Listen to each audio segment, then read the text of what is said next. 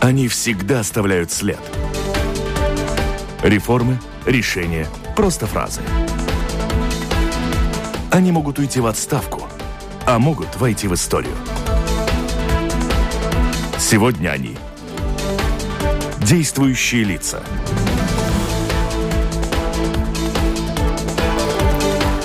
Здравствуйте, дорогие друзья. Слушайте Латвийское радио 4, программа «Действующие лица». Сегодня ее проведу я, Алексей Гусев. Э, достаточно много разнообразных вопросов о взаимоотношении России и Латвии мы сегодня поднимем. В частности, слушайте о поправках для лояльности учителей и международной реакции, о запрете на въезд протодиакона Андрея Кураева на территорию Латвии, о взаимоотношениях России и НАТО, а также о судьбе российского транзита в Латвии. Обо всем этом и не только. Мы сегодня будем говорить с чрезвычайным и полномочным личным послом Российской Федерации в Латвийской Республике Александром Вишняковым. Добрый день. Добрый день, уважаемые радиослушатели. Добрый день, Алексей. Добрый да. день, уважаемый И коллеги. вместе со мной это интервью проведет журналист латвийского телевидения программы «Де-факто», мой бывший коллега на радио Ива Лейтенс. Ива. Добрый день. Да, Ива, здравствуйте. Э, хочу напомнить нашим слушателям, что, как обычно, на lr4.lv идет видеотрансляция, и там же есть кнопка «Написать в студию». Поэтому ваше соображение сегодня мы онлайн принимаем, какие-то интересные, важные реплики. Э, надеюсь, что вот господин посол не откажется и нашим слушателям ответить. Пишите. Главное, пишите lr4.lv, написать в студию, используйте это Пишите, звоните, будем говорить. Звоните, ну, посмотрим, как насчет звоните. Я думаю, что у нас достаточно плотная программа сегодня, поэтому лучше пишите, это надежнее. Вот. А сегодня программа у нас э, действительно что называется, отчетная. Потому что мы знаем, что совершенно скоро, где-то в районе месяца сменится посол, и, соответственно, сложно уйти от того, чтобы она была некоторой итоговой, вот. Но это, это, с одной стороны, мы, конечно, об этом поговорим. Но с другой стороны, вот у нас в прессе появлялась э, различная информация по поводу вашего преемника Евгения Лукьяновой, который сейчас занимает пост заместителя секретаря Совета Безопасности в России. Э, говорилось о том, что есть какая-то особая позиция Латвийского министерства иностранных дел. Но, как я сейчас понимаю, ничто не должно препятствовать смене послов в России в Латвии.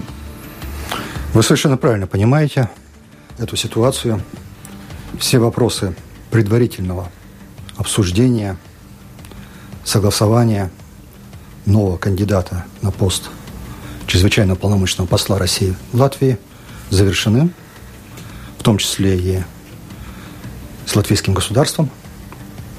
И на сегодняшний день практически осталось в ближайшее время, видимо, подписать и выпустить соответствующий указ президента Российской Федерации, потому что посол чрезвычайной полномочной России назначается указом президента и отзывается с этой должности тоже указом президента.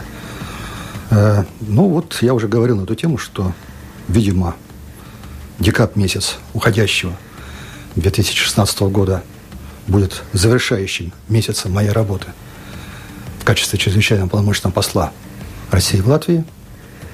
Тем более я поработал здесь довольно солидный срок – почти 9 лет прибыл я сюда и приступил к исполнению обязанностей 12 февраля 2008 года. Именно в этот день я вручил верительную грамоту президенту Латвийской Республики господину Затрасу. Действительно, без малого 9 лет получается, и солидный срок, ну, не только даже для политического деятеля. Вы, при вас сменилось несколько президентов, еще больше премьер-министров в Латвии. То есть многое вы в латвийской политике смогли увидеть. А, но и для дипломатического представителя тоже вы, как я понимаю, тоже рекордсмен среди послов э, России в Латвии. Как вы думаете, с чем это связано? Почему вы так долго находились на этом посту? Ну, обычная практика для работы посла это 4-5 лет, но бывают исключения.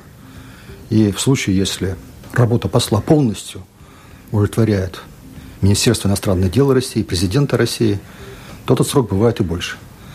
И примеров таких, да, если говорить по моим предшественникам, я не знаю.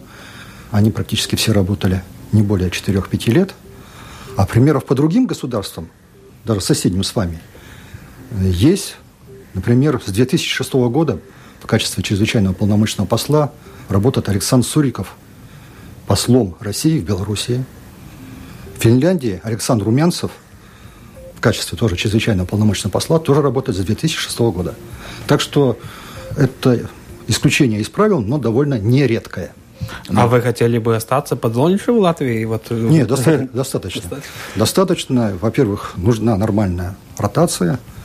Э, долго слишком засиживаться в любой должности не надо никому, ну и в том числе чрезвычайно полномочным послам. Так ну, что все идет своим чередом. Но мне кажется, что вот э, в то время, когда вы за это достаточно длительный срок были послом, э, различная была динамика российско-латвийских отношений, потому что был и визит господина Затлерса в Москву, э, который вроде бы нас обнадежил. Но потом были, конечно, и не, не столь. Здесь много-много можно примеров при приводить спорных конфликтных ситуаций. То есть, на самом деле, должность не самая простая, конечно. Вот и тоже как... Нет, должность непростая, время непростое, отношения непростые. Но вот я уже вспомнил 12 февраля 2008 года, и после того, как я пообщался с вашим президентом, после этого у меня была встреча с журналистами. И вот один из вопросов, который мне журналисты задавали, с чем вы, господин посол, сюда приехали? Я отвечал, я приехал сюда с добром, имея в виду, что надо выстраивать отношения на принципах прагматизма, взаимоуважения – и добрососедства. А как вам кажется? И это... вот когда мы этим принципам следовали, и Россия, и Латвия, то тогда у нас получалось. И вы правильно напомнили, что наибольшим таким знаковым событием со знаком плюс, большим знаком плюс, это был визит президента Затриуса в Москву в декабре 2010 года. Э, его оценили все положительно, и эксперты здесь в Латвийской республике, и в России, были подписаны ряд соглашений, порядка 10 соглашений в разных областях, экономической, социальной, дипломатической.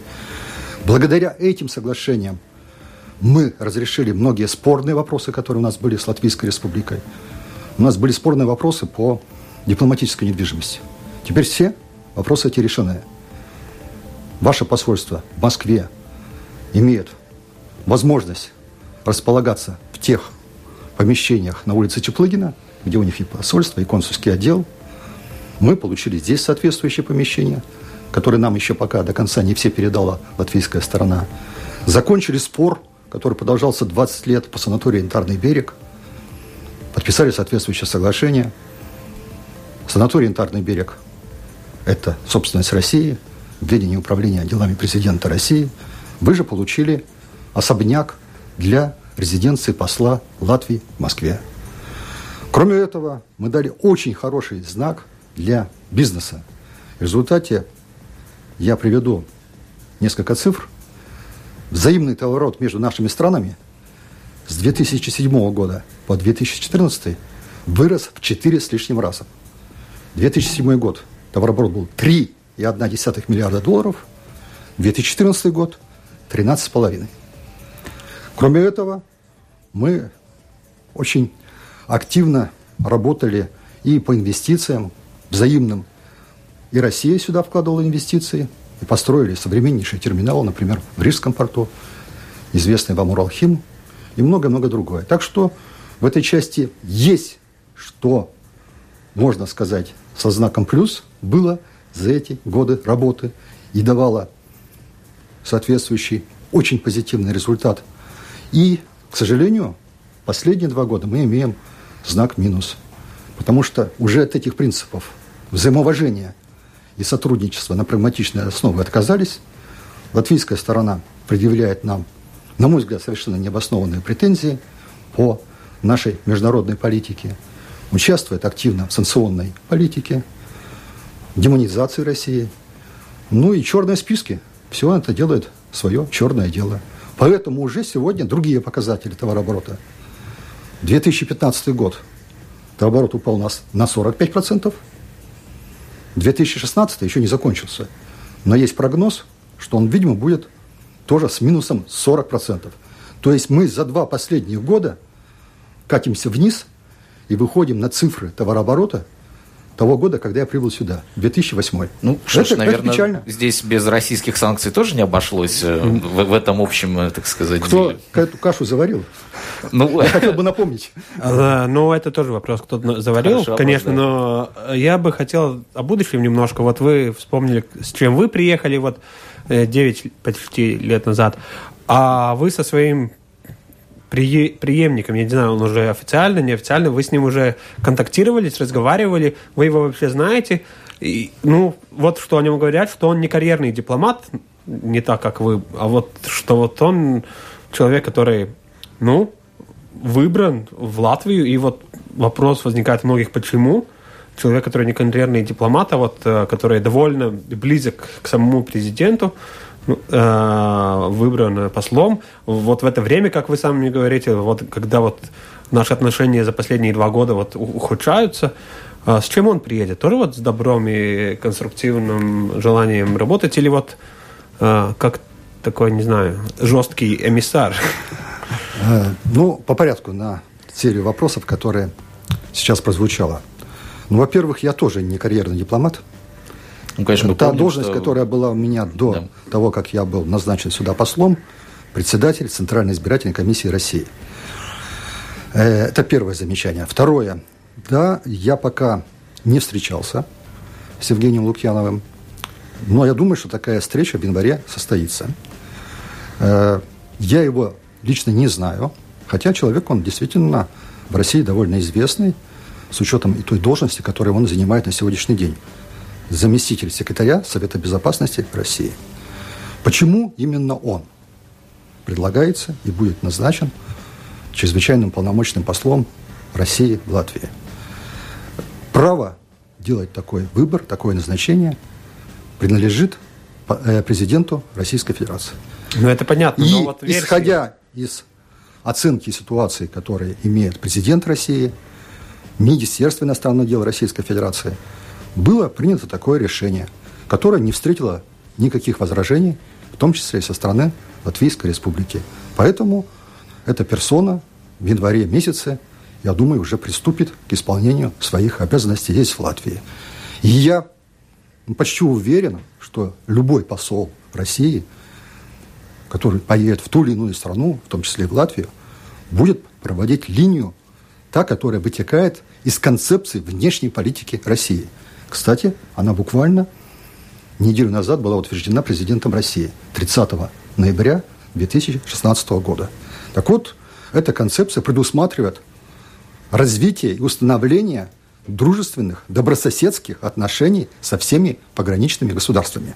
Я не буду все пересказывать, но это как раз прямо относится к Латвийской республике.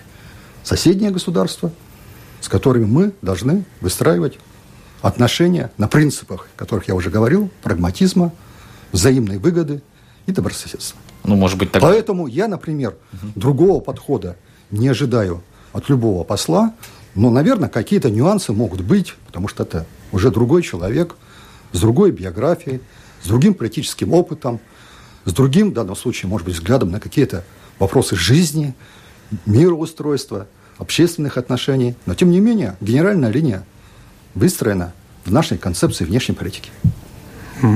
Но вот то, что он именно э, работает в Совете госбезопасности, как это называется, структура? Совет безопасности России. Ну, э, это как бы немного милитаризированная, немного как бы такая структура, которая связана с органами, ну как это называется? Ну, есть Ну, впечатление, что к нам военного присылают. не военно, но я помню, он бывший сотрудник э, КГБ или, или, это не так? По крайней не- мере, та информация, которая общедоступна, э, в том числе и в интернете, э, она говорит о том, что у него образование, которое он получил, гуманитарное.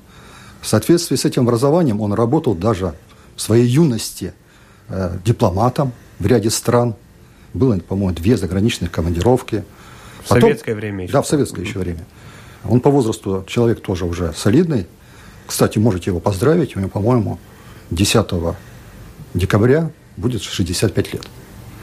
Ну, мы пока заочно приезжаем, ну, пускай вот он у нас да, заочно появится. не поздравляют, но вот Ну, имейте, тогда имейте в виду. будем, конечно, вот. да, И э, я не знаю по его биографии, чтобы он работал в структурах э, которые имеют отношение к военным. А Совет Безопасности, в него входят люди разных профессий и разного образования. Туда входит, например, министр иностранных дел России в Совет Безопасности. Туда входят все полномочные представители президента в наших федеральных округах. Туда входит председатель Государственной Думы, председатель Совета Федерации. Поэтому говорить о том, что... Ну, раз он это... секретарь, то он же как бы такой секретарь, это, функционер это, это, это аппарат, который... да, это, это аппарат, аппарат Совета Безопасности, который занимается аппаратной работой по подготовке заседаний Совета, э, подготовке проектов решений и так далее и тому подобное. И, насколько мне известно, он, с учетом его опыта и международного, и знаний, языков в том числе, он именно работал э, по вопросам международных связей, международных вопросов безопасности в этом Совете Безопасности. Это секретные такие, ну это э, у нас тоже в Латвии есть Совет Безопасности, которые там все встречи и там гостайна. Это Нет, у вас ну, что-то похожее? Встречи в Совете Безопасности бывают открытые, есть э, прямой даже трансляции, буквально вчера я видел, э, элементы такой прямой трансляции. Бывают, естественно, и закрытые, так как и в Латвийской Республике. В какой-то степени это структура, чем-то похожая на ваш Совет по национальной безопасности. А более подробно, наверное, так же, как и я, он будет открыт для общения со средствами массовой информации. Да, Придет, я думаю, допустим, будет приглашен сюда в студию, вы поговорите, Лукьяновым ответите, поговорим. Мне говорить заочно о человеке, тем более которого лично я не знаю, а могу говорить только на основе тех данных, которые есть общедоступные э, в СМИ и в интернете, ну, наверное, не совсем корректно. Больше того, что я уже сказал. Что ж, давайте, может быть, какой-то повестке дня перейдем. Я напоминаю, что у нас э, это программа «Действующие лица». В гостях находится чрезвычайный полномочный посол Российской Федерации в Латвии Александр Вишняков. Э, Александр Альбертович, как вам кажется, вот у нас появилось э, достаточно резкое заявление Российского Министерства иностранных дел относительно поправок о лояльности учителей, принятых в рамках пакета бюджета Сеймом Латвии со следующего года, с первого числа они вступают в силу. Почему Россию, Россия так реагирует на это? Россия отслеживает, естественно, э, что происходит в Латвии, те процессы, которые касаются и могут затрагивать наших соотечественников. Но это не вмешательство во внутренние нет, дела нет, нет. Латвии? И высказывает свою озабоченность, тем более, что она основана на озабоченности вашего общества. Даже ваш президент, по-моему, озабочен этими поправками. Потому что Наш он, президент он, их провозгласил. Он провозгласил, но устами своего представителя сказал, что надо обязательно очень внимательно следить, как они будут применяться на практике. Не будет ли злоупотребление при применении этих поправок, потому что много размытых юридических формулировок, что дает возможность для произвола. А это очень опасно, что и тревожит, насколько я понимаю, латвийское общество, которое просило президента вообще остановить этот процесс – тем более оно было очень озабочено, что они шли в каком-то таком ускоренном режиме, привязанном к бюджету.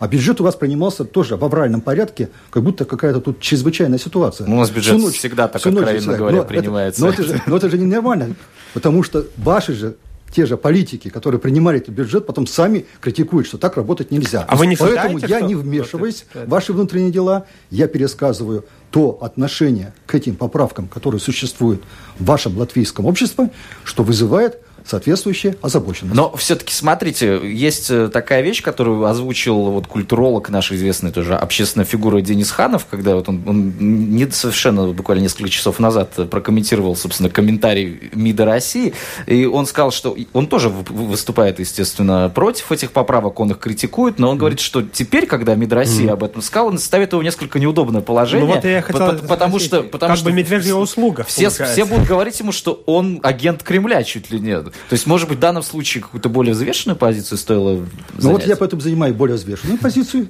и говорю вам то, что уже сказал. А э, один момент я бы хотел подчеркнуть. Дело в том, что вот когда государство другое э, называя проблему в том или ином государстве, если это касается проблемы прав человека, это не является вмешательством во внутренние дела. А эти поправки прямо касаются прав человека. Согласны? Что Ну, сейчас но- я такой хочу в России, какой случай был. Я тоже э, хотел все-таки уточнить, вот вы не считаете, что вот МИД России своим этим заявлением все-таки сделал как бы медвежью услугу для тех, которые критиковали поправки? Понимаете, Потому что это был широкий круг. Это не, вот, а сейчас э, аргументы, которые были защитников поправок, именно было, что вот мы должны там бороться с, там, э, с агентами Кремля и так далее. А сейчас Кремль, ну, МИД, ну, Россия, Россия, Россия, да, ну, ну, символ. Ну. Вы Э, понимаете? э, Именно вот выступила против поправок, и это получается, что вот как вот уже пример, вот Денис Ханов, многие тоже, ну, не, тоже, э, и, и- и- и не только русские, и латыши тоже многие были, которые очень были внимательны с этими поправками и не были за эти поправки. Но сейчас вот а, э, они, может, будут молчать, потому что эти, этот аргумент, который использовали защитники поправок, сейчас э, еще бы как бы легитимнее, как и Кремль тоже против поправок. Но вы как раз мне сказали о приемах пропагандистской работы, которая применяется здесь, в Латвии, для того, чтобы любую другую позицию, которая отличается от власти, быстро попытаться приклеить ей ярлы- ярлык соответствующий, обозвать ее. А в России так не бывает. Соответствующий, и пошло. Так не надо самые плохие примеры брать на вооружение демократической стране, которая считает, что она супердемократическая, и главное, что она защищает, это европейские ценности. Но защищает она европейские ценности, а не бороться с ними. А, а в России... Нет, ну это просто вот как бы... э, ну вот Россия высказала вот такие вот, э, да... э, ну, что в Латвии проблемы с правами человека, а в России там с гласностью, там с правами человека, там а, по поводу там собраний, там п- свобода слова и так далее, все в порядке, там все с законами, все нормально, то, что вы можете так по всему миру смотреть и там И, по- э, и учить поучать нас, всех. да, как в России Как любят бы- говорить, почему как это бы- Америка нас учит? А мы в Латвии сказали, а почему Россия тогда нас? С какого вот, да, кстати? Давайте э, разберемся по одному позицию. Поправки спорные? Спорные. Спорный. Есть их противники? Есть. Есть аргументация у этих противников? Есть. Россия в данном случае, как страна, которая имеет право высказывать свою позицию по тем нормам, которые принимает то или иное государство, если не касается прав человека, такое право имеет. Как им распорядиться? Как его сказать? Да, вопрос, так сказать, вкуса и отношения, как его воспримут в том или ином государстве. Но говорить о том, что Россия молчи, ничего не говори, это тоже неправильная позиция, так ведь? Более того, если бы мы ничего не говорили, то тут тоже бы можно было выстроить другую версию. А, это специально, потому что тут их агенты работают, а они вот дали им зеленую улицу. Больше того, они еще скрыто их финансируют и так далее. То есть, если хочешь кого-то заклеймить позором и приклеить соответствующий ярлык, если у тебя в руках соответствующее средство массовой информации, то это сегодня, к сожалению, очень умело делается разными пропагандистами, которых хватает и в Европе, и в Латвии в том числе. И в По- России. По, по обе стороны границы Европейского Союза и России, по-моему, хватает. Да, Э, да. Возможно. Поэтому да. давайте мы не будем из-за, так сказать, этого фона, который перепирательство, в общем-то, э, выплескивать ребенка. А ребенок родился не совсем полноценный, вообще говоря. Ну, я здесь с вами согласен, но я все-таки надеюсь, что мы это внутри Латвии у себя сможем Ну, решить. хорошо. И без вот я вам рекомендую решите внутри большого, Латвии, чтобы не создавать никаких э, прецедентов, особенно при снаружи. применении этого Да. закона. Э, Да, еще из, из недавних спорных решений, которые к Латвии как раз относятся, хотел Андрей Кураев к нам приехать, поучаствовать э, в небольшом семинаре, что называется, пообщаться, развернули в аэропорту. История, конечно, достаточно неприятная, потому что церковных деятелей не пускают, тем более, что какого церковного деятеля здесь, даже если бы он, ну, наоборот, кажется, как-то вроде в оппозиции на нынешней российской власти несколько находится, достаточно, с другой стороны, интересно, что вы сказали, что возможны ответные шаги в э, России, и вы тоже можете кого-то не пустить. То есть вы считаете, что здесь вот надо око за око. Мы не пустили, вы тоже кого-то не пустите. Ну, есть такой прием дипломатии, э, как вы который назвали, око за око. Поэтому я не исключаю, что будет принято такое решение с российской стороны. Но, вообще говоря, э, вот поведение латвийских структур, которые за последние три месяца, по-моему, уже третьего человека внесли в черный список, она, конечно, вызывает ну, возмущение, с одной Ну, стороны, а с другой стороны, доходит уже дело до абсурда. Теперь уже само Министерство внутренних дел говорит о том, что тут надо бы что-то пересмотреть. Так давно уже надо было это пересмотреть и не заниматься тиражированием этих черных списков, которые делают действительно черное дело, отравляя сознание людей и общества. Ну- Ведь я говорил уже про результаты. Когда мы строили на нормальных принципах наши отношения, товарооборот я уже показал, а что мы имеем сейчас? 2015 год, минус 45%. В этом году еще 40% потеряли. Куда катимся-то? Зачем делаем это? Ну, И санкции. кто? И Извини, кто? Ну, кто черные списки придумал в данном случае? По новой волне, по вот, А вы, а вы названным а товарищам и черные далее. списки и санкции, это вы считаете, это вместе идет, да? Шаг шагом это как бы... Ну, а в, комплексе комплект. получается. Да? Вот я просто хотел спросить тоже, вот именно про Кураева. А, было даже заявление Марии Захаровой, там такое громкое, что вот как это так, там религиозных деятелей включают в списки, ну, вообще это не демократично. Но был сюжет на латвийском телевидении, на ЛТВ-7, э, где было вот именно анализ, оказывается, что не сейчас, вот как вы тоже сказали, за последние три месяца занесен в список, он там занесен давным-давно, где-то Ну, просто не- он ни разу не ехал в Латвию, Никто- и, и, и никто- никаких там никто знал. политических мотивов, а именно вот там а, по, по, по просьбе там ну, этого а, Клуба Рериха, клуба Рериха, да, да. там а, и дискуссии о художестве, там, что вот э, оскорбились, что назвал, что Николай Рерих вот не такой уж хороший художник, что у него там так много картин, что ну, качества никакого не может быть, если так много картин, что это все-таки не из-за какого-то политики, не из-за того, что вот он российский э, священник, а именно вот давний какой-то спор, который там э, занесен когда-то, вот он лет 10 назад в список.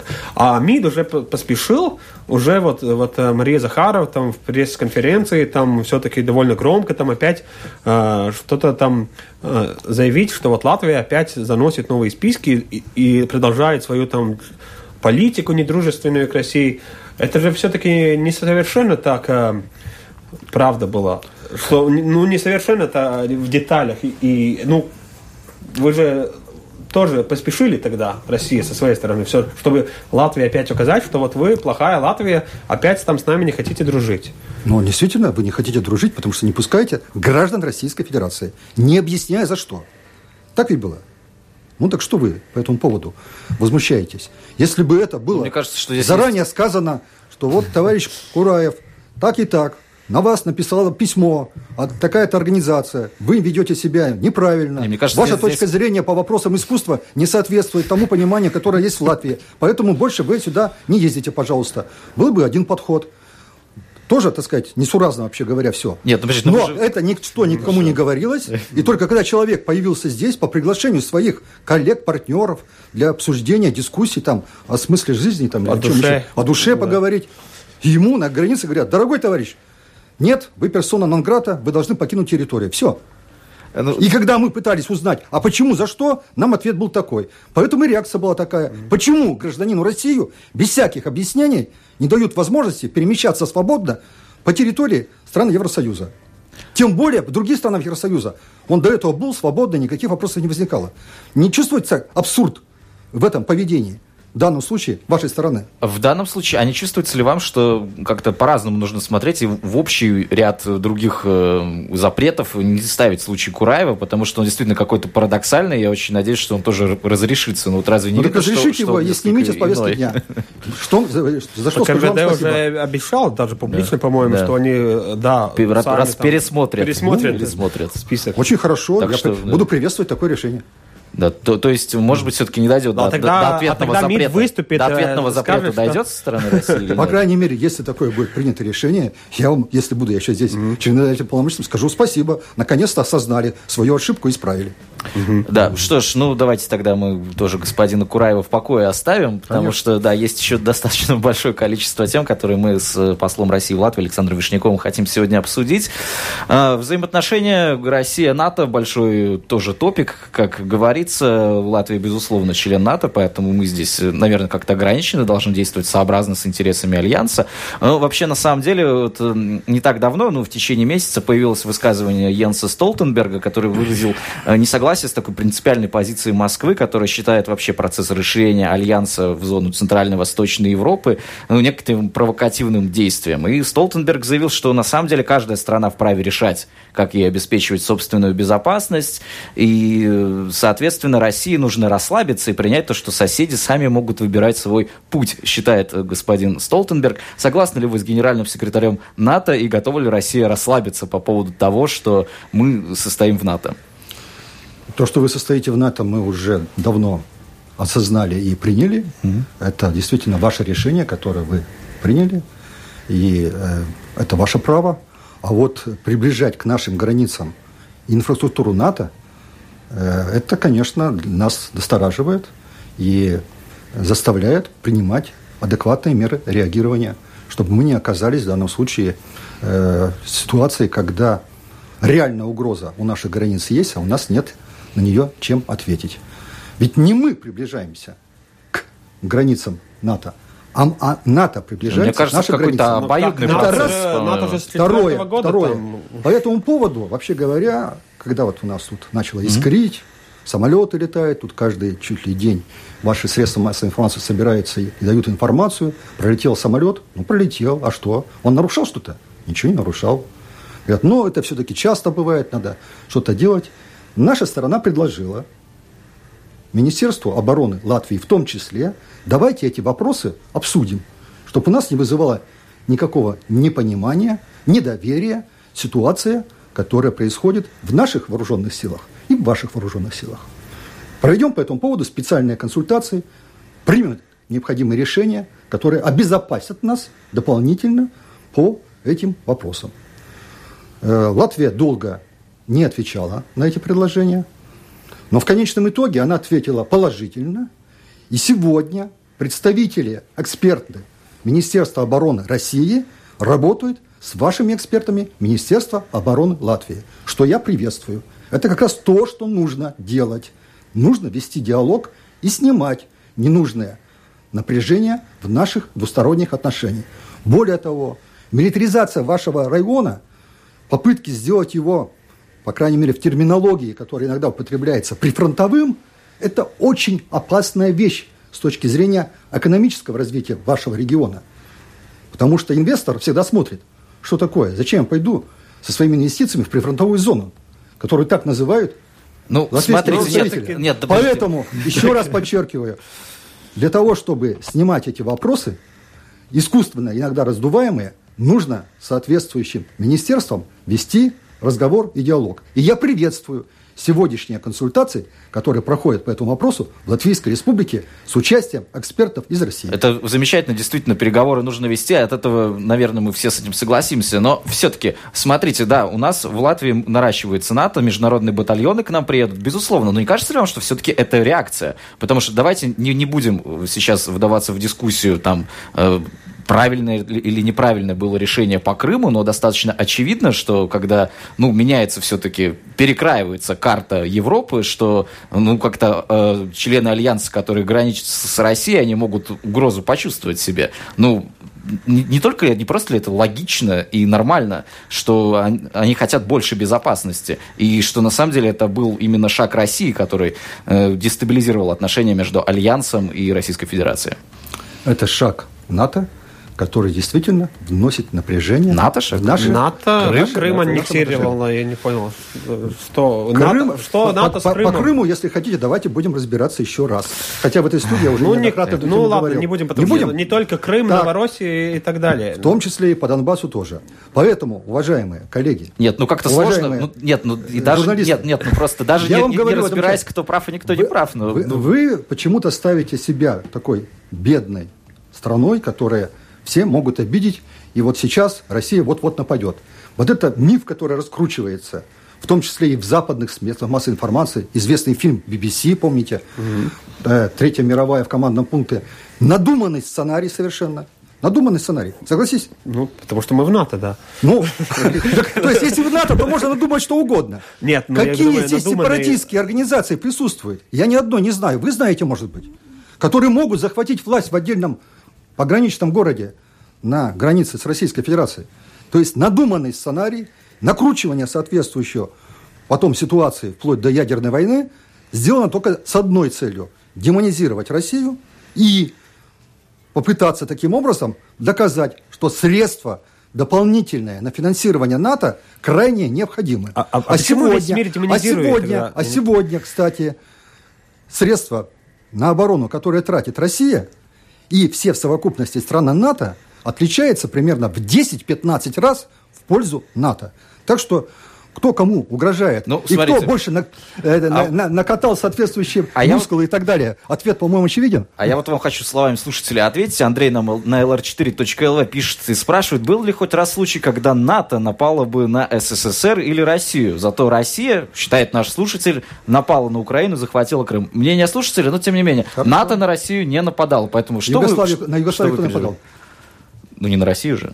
На Югославию. Так нет, это ответ В радиослушателя. Югославии была же, по-моему, там гражданская война. Нет? Не- И геноцид тоже был там, на самом деле. историю да. в данном Да, случае. ну, Поэтому НАТО 39-го года далеко не безобидный военный блок, который в своей истории доказал, что он не всегда выполняет функцию миролюбивого блока, но иногда применяет свои вооруженные силы, в том числе и силы стран, которые входят в НАТО, против конкретных режимов, конкретных стран. Пример Югославии я вам назвал. Следующий пример, пожалуйста, Ирак с последствиями соответствующими, Ливия. Ну и по Сирии тоже можем говорить дальше. Поэтому хотите углубляться, давайте будем. По Сирии давайте сотрудничать вместе. Конечно, И мне конечно. вот, Что и кстати, говорит вновь выбранный президент Соединенных Штатов Америки Трамп, что нам надо объединиться против одного общего и совершенно ясного врага – ИГИЛ, исламское так называемое государство.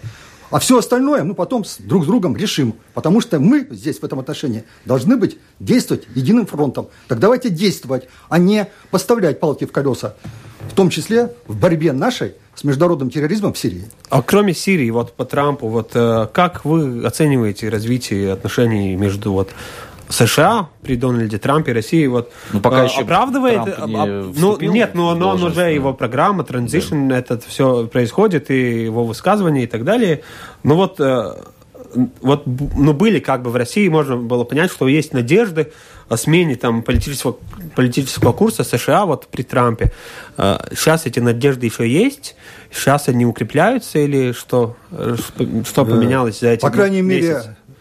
мере, то, что предвыборных своих речах Трамп говорил, я, в частности, одно из его высказываний только что вам привел, которое вы тоже слышали, они дают определенную надежду на то, что если его предвыборные позиции, обнародованные во время избирательной кампании, будут притворяться в жизнь, то мы тогда можем действительно выйти из ситуации конфронтации к ситуации сотрудничества.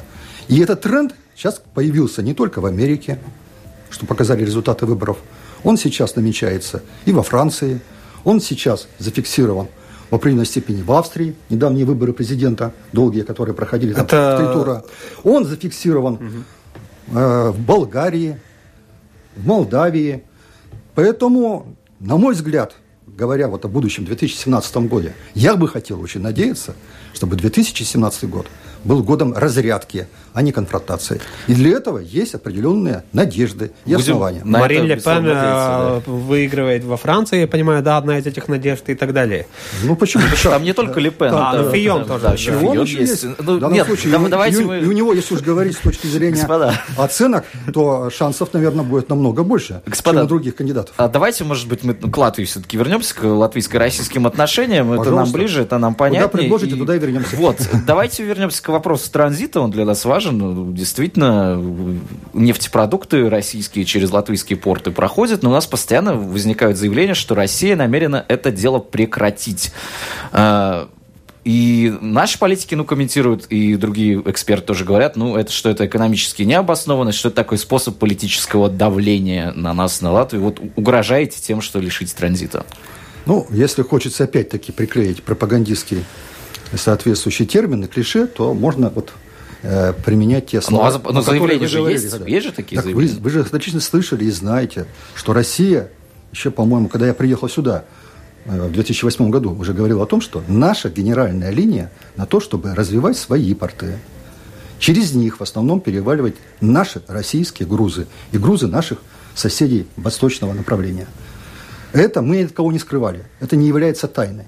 И по этому поводу мы последовательно реализуем эту нашу внутреннюю политику, экономическую политику. Мы вложили огромные средства в обустройство портов на побережье Балтики. Услуга, Приморск. Вот сейчас знаю, большие, э, так сказать, работы проведены в Новороссийске. И, естественно, сейчас наши в данном случае эти портовые сооружения предлагают свои услуги. И э, наши операторы смотрят, куда выгоднее им пускать свой груз, где будет ему удобнее, комфортнее и обработать его, и меньше потерять средств соответствующих. Ну, то есть ну, вы Суть... еще смотрите, оцениваете. Конечно. Вы же, Кроме есть... этого, э, не в пользу в данном вы, случае... Вы, остаетесь пока еще с нами. Как...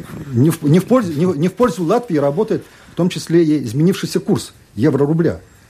Да, он, с одной стороны, э, рубль очень пустил, но, с другой стороны, тарифы, которые были в рублях раньше не очень конкурентные с вашими, теперь стали конкурентными, потому что э, в евро, если в пересчете на рубли, расходы нашей компании Переводить деньги большие. дороже, это действительно да. факт. Но и, конечно, еще что нужно учитывать, конечно, бизнес, он ведь пугливый. Он всегда реагирует в данном случае на те политические ветра и те отношения, которые существуют между государствами.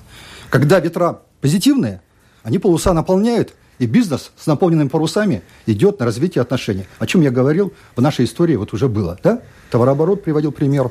Рижский порт, кстати, в 2014 году поставил рекорд по перевозке грузов через Рижский порт. 41 миллион тонн. 2014 год. Железная дорога ваша в 2012 году поставила рекорд 60,6 миллионов ну, тонн. Все мы знаем, что в 2014 году произошло. А, и... сейчас, а сейчас минус по железной дороге 18%, по Рижскому порту 8%. Потому что бизнес начинает опасаться, надо ли ему при экономической определенной даже выгоде рисковать, чем это может закончиться. Пример с Уралхимом, о котором я немножко уже говорил. Он в 2013 году построил здесь современнейший терминал по перевалке удобрения. Проектная мощность 2 миллиона тонн. Сразу же в 2014 году вышли на эту проектную мощность. У них был план второй очереди этого терминала – но сейчас они его притормозили, потому что, а если санкции будут объявлены Евросоюзом и на удобрения, то тогда деньги, которые они вложат, потом как они будут их от, э, откупать в данном случае? Потому что они смогут сюда вести. Поэтому санкции, черные списки, отрицательный информационно-политический фон, конечно, тоже негативно влияет на бизнес – на развитие нашего экономического сотрудничества. А вот давайте об этом, кстати, фоне тоже поговорим. И вот вообще, да, для чего это может использоваться, и почему вот все время даже в нашей сегодняшней дискуссии у нас много таких острых моментов, которые мы, как бы, с одной стороны, она так эмоционально звучит, а с другой стороны, понимаем, ну, опять что-то спорное между нашими двумя странами, это никогда не заканчивается. Поэтому спор надо решать да. цивилизованно. Ну, смотрите. Лучше, вот, так сказать, в переговорах, на латвийском... а не выплескивать их в информационное Конечно. пространство и приклеивать Конечно, согласен, абсолютно абсолютно. На латвийском телевидении не так давно вышло интервью с Михаилом Ходорковским, который mm-hmm. сейчас в Европе находится, и вот он в этом интервью заявил, что конфликты с Латвией и другими странами Балтии используются нынешней российской власти как способ отвлечь население России от внутренних проблем. То есть э, достаточно удобно все время по новостям сказать, что вот тут у нас конфликт, здесь не граждане, а, и поэтому, ну, как бы то, что вот внутри страны происходит, можно на этом не концентрироваться. Согласны ли вы с этим? И Нет. была еще недавно статистика, что вот именно в последние недели а, как раз участились вот такие заявления вот по, по поводу Балтийских республик. Не согласен и поясню почему. Э, давайте вот э, постараемся проанализировать тот информационный фон по отношению к Латвии, который существует в российских СМИ. Ну, серьезных СМИ, а не каких-то там интернет-изданиях, экземпляров 500, которые... Ну, вы думаете, Соловьева и нет, вот... Э, ну, Киселева. Киселева. Нет, дадите отвечать, или вы мне так хотите? Нет, я спрашиваю, что вы понимаете да. серьезными. Вот серьезными СМИ я понимаю, в том числе и телевидение, конечно, потому что серьезные СМИ, и газеты, издания соответствующие, и радио, но не мелкие интернет-издания и отдельных оппозиционных политиков. Так вот, а, с моей точки зрения, кому больше доверять в этой части? Тот, кто живет за рубежом и комментирует этот информационный российский фон, или тот, кто живет в России? С моей точки зрения, тот, кто живет в России. Так в России живет и работает посол Латвийской республики Астра Курма. И вот в феврале этого года, я специально освежил в памяти это дело, журналисты ей задают вопрос, латвийские журналисты, как бы вы оценили информационный фон в отношении Латвии в России? Ее слова примерно дословные, в основном нейтральный, что считаю позитивным. Когда это было? В феврале этого года. А сейчас у нас декабрь этого года. Нет, нет, нет, я, ну я просто говорю фактами. И тогда, кстати, то же самое говорили про Россию, что она тут нагнетает. Но Поэтому посол, он я... вообще работает на умиротворение, вы же не ну, дадите да. соврать. Вот. Что, так, вот, так вот, что дальше я говорю по этому поводу. Я э, тоже анализировал разные средства массовой информации и латвийские. Так вот, про латвийские, особенно на латышском языке, который выходит, я никак не могу сказать, что там нейтральный фон по отношению к России. Как правило, в большинстве материалов они крайне негативные о России. Вот с этими ярлыками, о которых мы сегодня с вами уже разбирались. Поэтому посмотрите в зеркало на самих себя, и потом тогда судите, кто здесь действительно ведет целенаправленную линию на очернение, демонизацию, а кто в этой части этим явно не страдает. Так вот, общий российский фон явно не уделяет такого первостепенного значения Латвийской Республики, тем более в негативном ключе. Но Мария Захарова сейчас в последнее время каждую неделю что-то там заявляет по поводу там, так, Латвии почти. Если вы создаете соответствующий информационный повод, на него реагирует в том числе и Марина, Мария Захарова. Но мы не создавайте. Из всего мира самые важные ситуации в Латвии происходят. Так, там, про, там... Просто, про, просто вы не смотрите на другие заявления, которых а, ну... наряду с этими является еще сотни угу. со стороны нашего российского МИДа. А вы выдергиваете только то, что, естественно, больше всего вас интересует. Что ж, э, у нас не так много времени остается. Давайте, может быть, о каком-нибудь хорошем известии поговорим. Э, стоит ли все-таки молодым негражданам, которые после 92 -го года родились, э, ждать урегулирования их вопроса, смогут ли они в Россию ездить без визы, начиная со следующего года, например? Этот вопрос можно, можно считать решенным? Ну, почти. Хотя э, еще он до конца не решен, потому что действительно мы столкнулись с этой проблемой. Ну, во-первых, проблема это латвийская.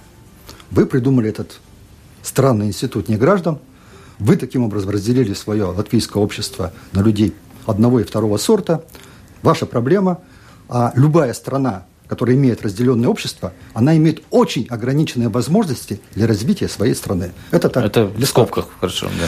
Что касается э, ситуации – когда я приехал сюда 12 февраля 2008 года, первые же вопросы, которые мне сыпались от наших соотечественников, особенно не граждан, устраните хотя бы эту несправедливость. Мы, не граждане, можем свободно ездить по Европе без виз, а в Россию, на свою историческую родину, должны оформлять визы. Вопрос был решен в июне 2008 года. Указ президента. Без визы не граждане Латвии и Эстонии. Но при этом было говорено, это не распространяется на совершеннолетних граждан, не граждан, которые родились после 92 года. И вот они и подросли. Тогда, и тогда да. их действительно не было даже, да, потому да. что тогда самому старшему из них было 16 лет. Видимо, наши, кто готовил этот указ, исходили из того, что Латвия все-таки решит эту проблему, и не надо будет заниматься ей дальше. Вы ее не решили, поэтому она сегодня, этим летом, очередной раз обострилась. Получилось, что не граждане, два, два сорта еще. Да, Пожилые граждане, свободно да. могут ехать, да. молодые надо визы оформлять. Поэтому мы сразу же поставили вопрос, довольно твердо я поставил вопрос, когда это было еще совещание послов э, в начале лета. Говорю, это несправедливость надо решить, надо изменить этот указ. Подготовлено изменение в этот указ. Сейчас закончилось его общественное обсуждение. Я предполагаю, что в этом году или в начале будущего года такой указ будет подписан. Что ж, благодарю вас. И уже в самом конце, ну давайте Можно еще один вопрос, да? Вот уже, к сожалению, его нет. Наши вопросы закончились. шпиона хотел Да, нет, нет.